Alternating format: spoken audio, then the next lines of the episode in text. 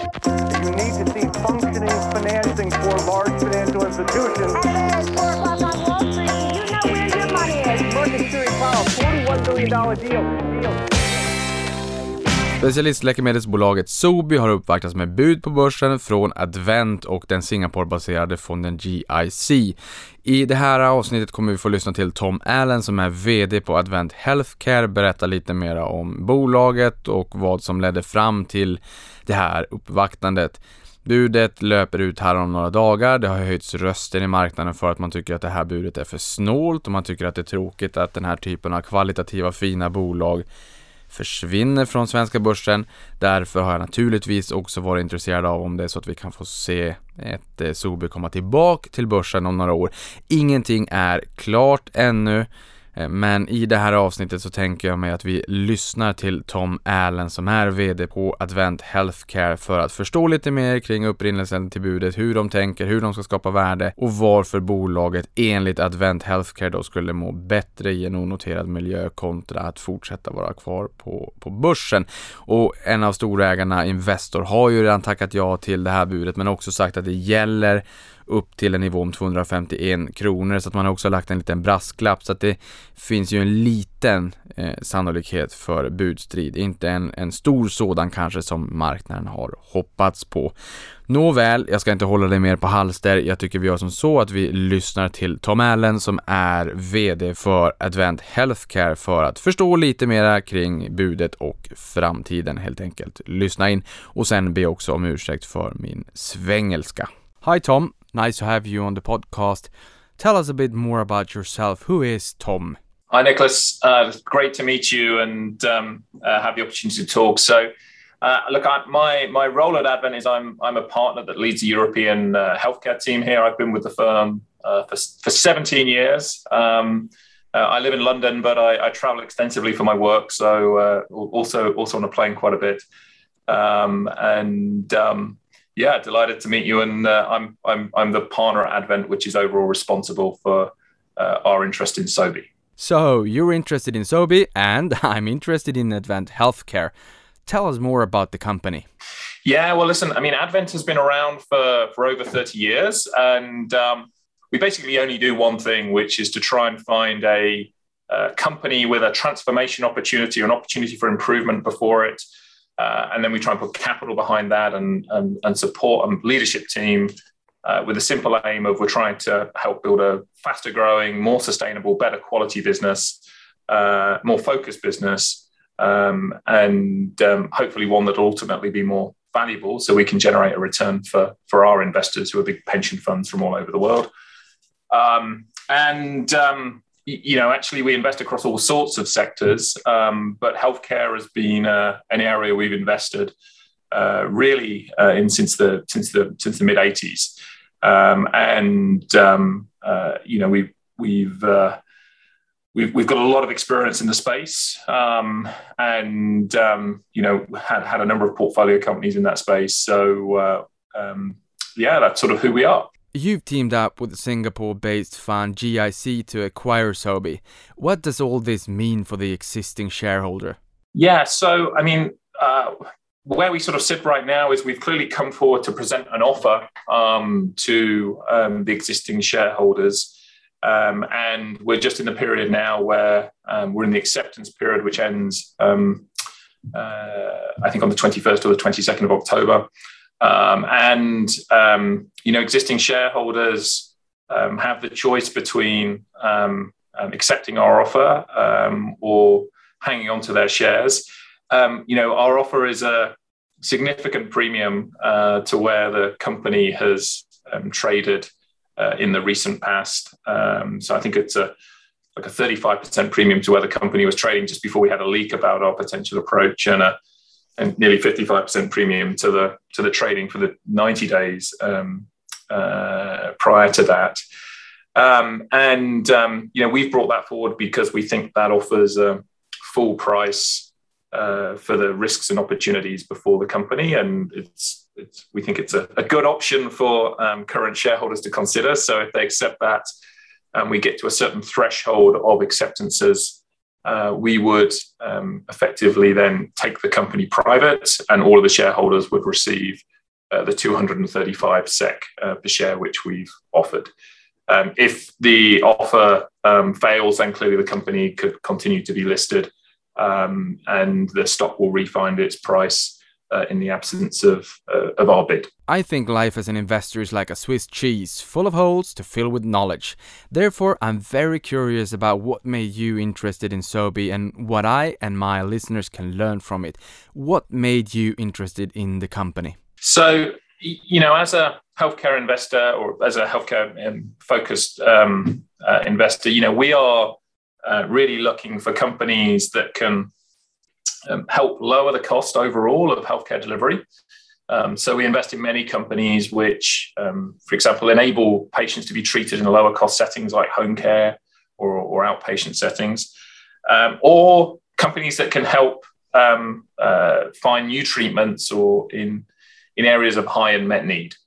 And um, you know, I think we've been looking at the area of rare disease for many years, and we followed. We become aware of Sobi through some of that primary work we were doing as we were looking for um, businesses which are active in this sector. And rare disease is interesting to us because um, you know, you know there are just many, many of these small niche um, disease groups uh, where there are not available treatments. Um, so um, Sobi has sort of built itself uh, a, a, position in that and um, has done some really good things in terms of helping um, uh, patients, particularly historically in haemophilia, um, access new tra- access new treatments. And over the last few years, it's been going through a period of, of transformation in terms of adding more diseases to uh, uh, its sort of repertoire of products um, that it can offer treatments for. So that's a as a starting point for us. That's a very positive mission to invest behind uh, in terms of helping more patients access more treatments. So all that's all that's you know very good.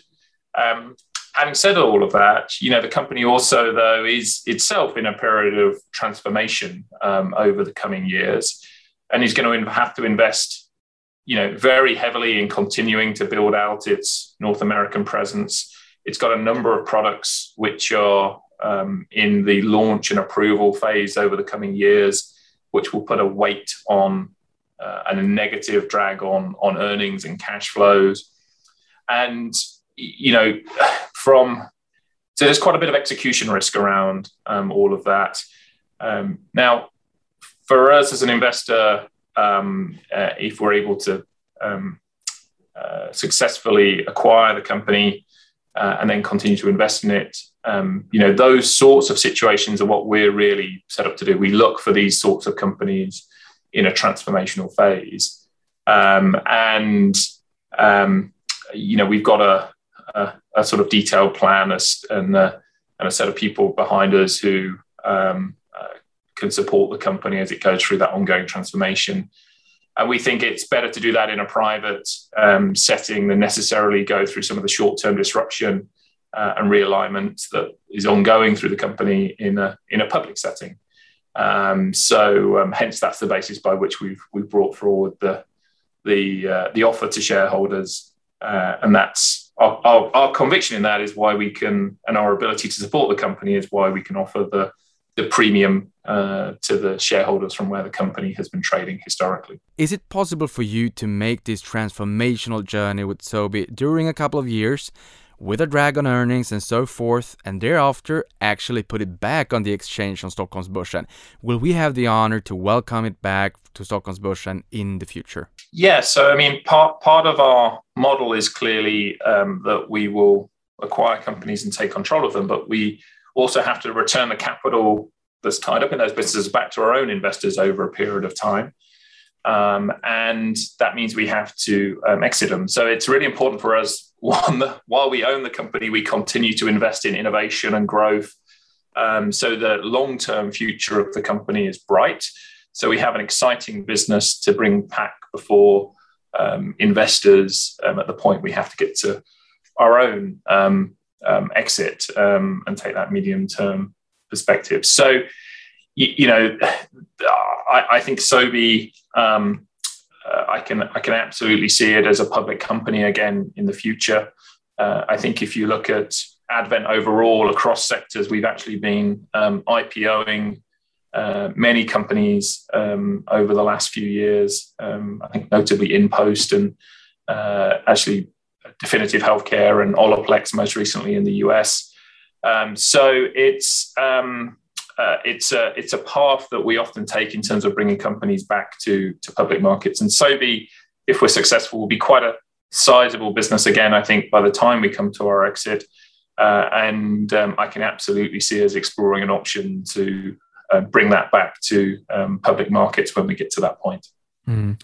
You thrive in the private market while I and my listeners thrive in the public market. Can you tell us a bit more about which trends you think are the most interesting ones going forward in your sector? Yeah, I, I, it's a um, it's it's a really good question and something that's actually changed a little bit in the last few years because COVID, I think, has had a real impact on the on the sector. Um, so, you know, I think for us, we continue to sort of focus on these companies which help lower the overall cost of healthcare delivery. And so, particularly for us, that's been companies which enable this shift in the point of care to an outpatient setting. Um, so, things like chronic disease management at home, um, I think moving increasingly uh, acute healthcare treatments to an outpatient setting, I think is something which is going to continue.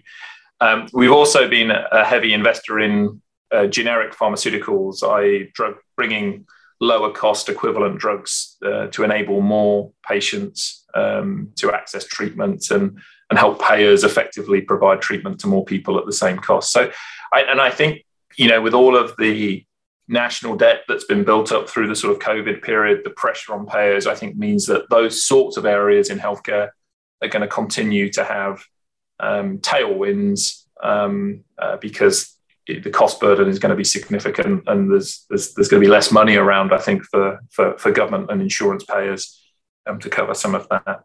Um, I, I, I, think the other things which we sort of see as interesting right now, um, it, you know, COVID has seen a rapid uh, or driven a rapid digitization of what's traditionally actually quite a slow change uh, sector. So, or a sector that's slow to change. So, you know, digital adoption in, in healthcare is a long way behind most other sectors. And I think we've seen more progress on that in the last 18 months. And, and clearly, COVID has been an incredibly challenging thing uh, for, for, for society uh, and continues to be so. But it has, I think, driven uh, a, a step change actually in technology adoption in the sector. And that's both through introducing new ways and innovation in terms of the way that people interact with the healthcare system. Um, and I think that's going to um, continue. Um, but I think it's also driven an acceleration in innovation. And uh, I think before the pandemic started, or when the pandemic started, um, I, I, don't think many people in healthcare would have said that uh, we would have been able to develop vaccines as quickly as we uh, actually have been able to so so successfully. So I think these these are going to be lasting um, uh, legacies of the pandemic in terms of these uh, more dynamic ways of interacting with the system and accelerated innovation, um, which is going to create some some continuing and interesting investment opportunities. And then I, I think you know, I, I, mentioned the other areas we're focused on. There's still a lot of diseases out there where there are not really treatments available, and um, you know, we continue to look for companies which can bring those new innovations to help uh, patients in areas of high unmet need um, uh, access uh, access a, a, treatment protocol.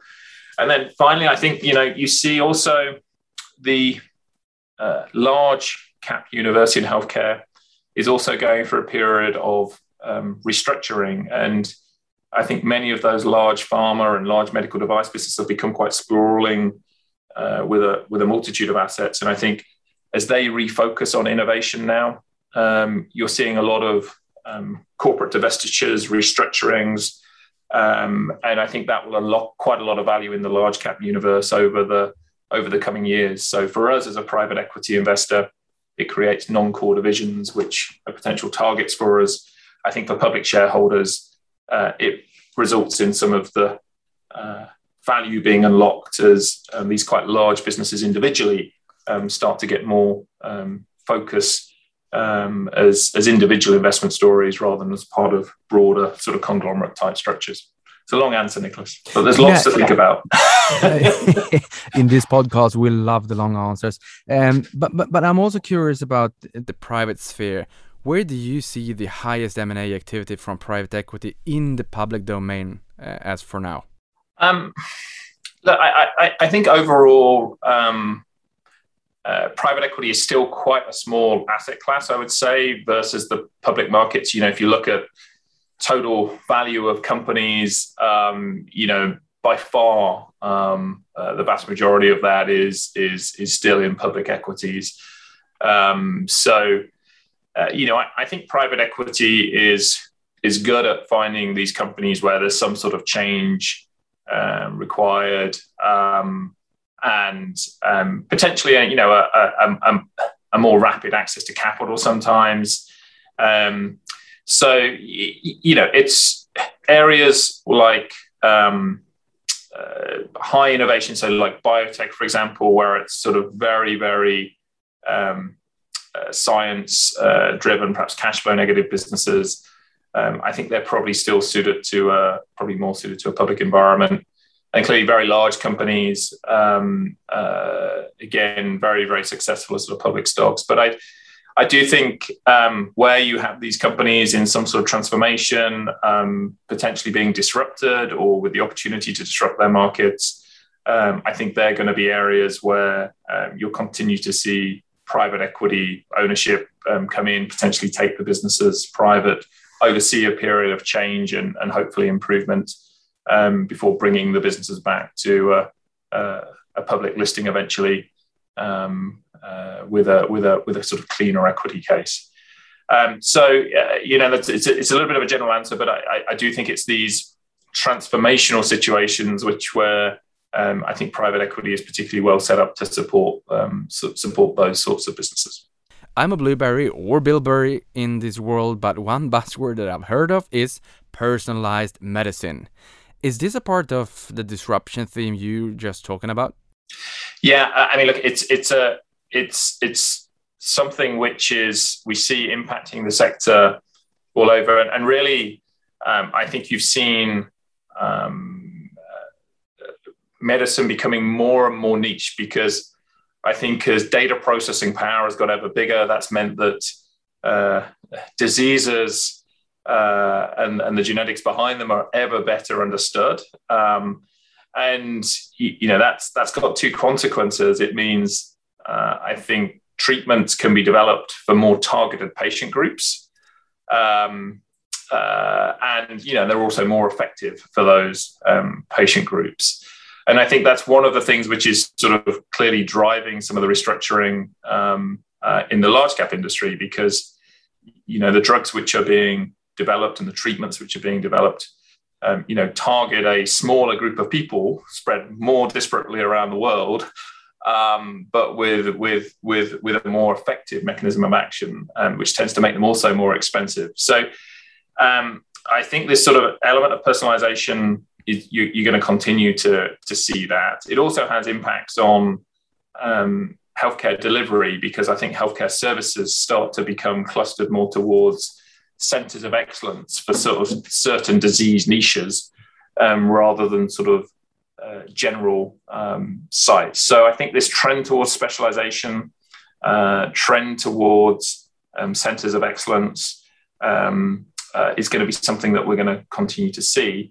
And I think the other thing that goes along with that, though, is because the treatments are still as expensive to, to, to um, um, generate or, or, or, or, create, let's say, um, but treat a smaller number of patients um, yeah, their absolute high price point, I think, means that payer systems uh, are, are, increasingly using data and value based metrics to sort of judge the relative merits of some of these uh, new treatments as to whether they should support them and they really bring value to uh, the payer uh, or, uh, or not. So I think that's going to drive um, the more and more usage of data and information uh, and, and, and actually more analytics behind um, the whole process actually of which healthcare treatments are supported and recommended and which are not.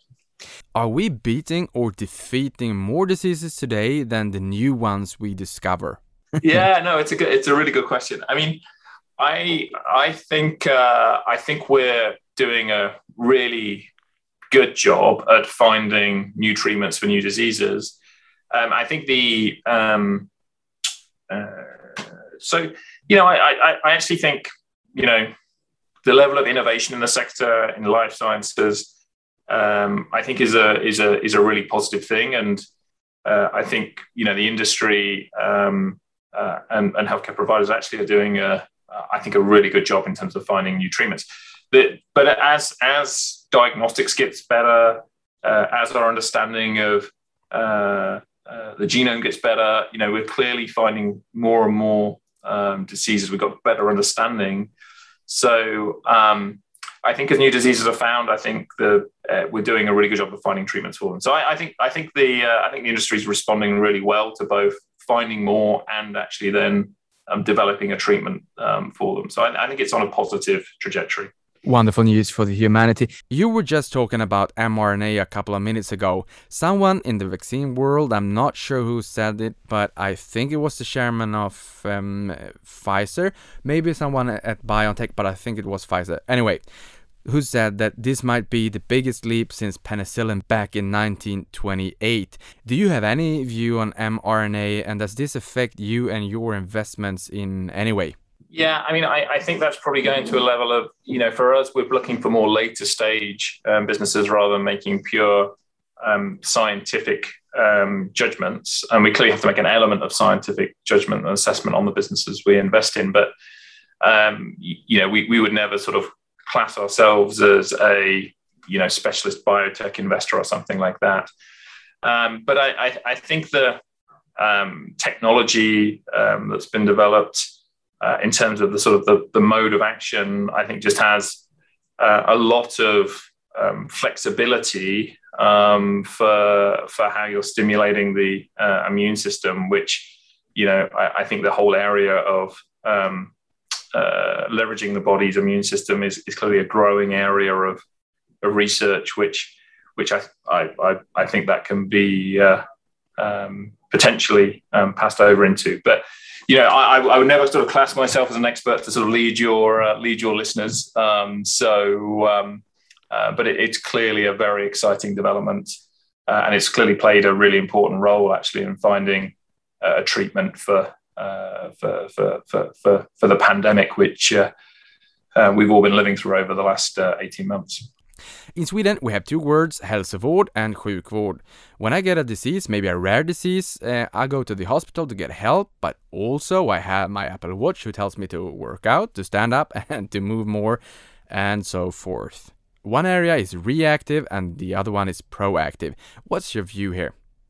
You know, treat, treatment is, um, well, I, I'd say overall as an observation, many health systems were set up to treat somebody that was acutely ill for a short period of time. Um, and, you know, if you look at disease burden now, um, you see actually what tends to happen is chronic diseases are what are really putting the burden on the healthcare system. So someone's a little bit ill for a long period of time um, with potentially a, a condition which um, uh, gets more severe um, over time. So there's a there's a sort of general shift in the way uh, uh, diseases are treated because of, or need to be treated because of that. Um, you know, I think it's still a little bit of a way off. You're starting to see some innovation where, uh, you know, payer systems and people who have, you know, the risk related to bad health uh, are using um, uh, you know all of our connected devices and the things which monitor our health to to, to incentivize us to be healthier uh, in our own right in addition to just our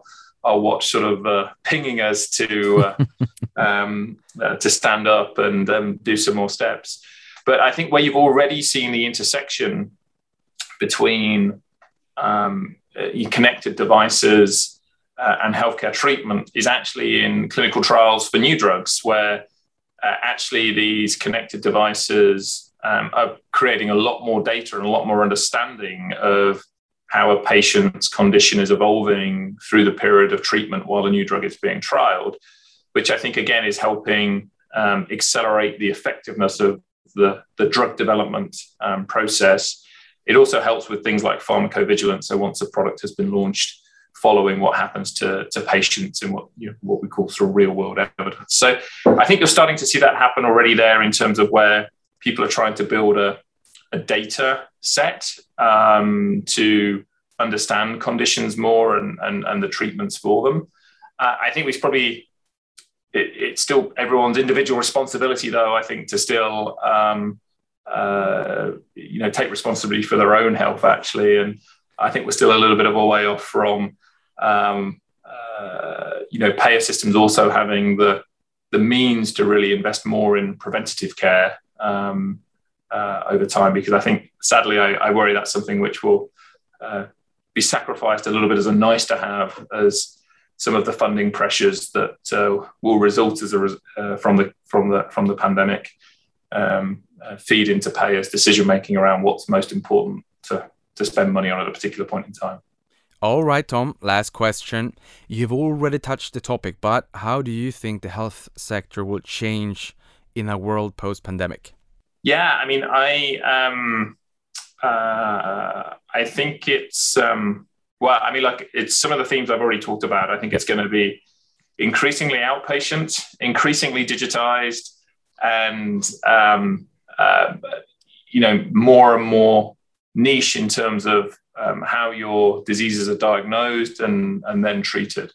So I think this sort of theme of specialization um, is, is going to be something which is going to continue. So I think they're the big things that we're we're going to continue to see, and um, you know I think we all uh, also need to hope for a, a speedy economic bounce back uh, around the world, um, so that uh, you know payer systems are well funded to to continue supporting the the development of the sector and, and investment in innovation because I, I think the the COVID nineteen vaccines and all the treatments that have been developed have been have shown that actually um, uh, how much um, uh, how much progress could be made in a very short period of time when when the industry has to really um, uh, turn it on. Tom, thank you very much and good luck going forward. Here in Sweden, we will be waiting for the honor to welcome back a bigger and better Sobi to Stockholmsbörsen in a couple of years. Maybe. Thank you, Tom. Thank you, Nicholas. It's a really um, uh, important company and uh, something that, uh, if we're fortunate enough to become the owner of, we'll uh, we'll, we'll take good care of and uh, hope to be pre presenting it back to you and talking about a, an IPO or something in the future with a uh, with an exciting, uh, uh, exciting Sobi story. So thank you for your time. Och stort tack för att du lyssnade på det här.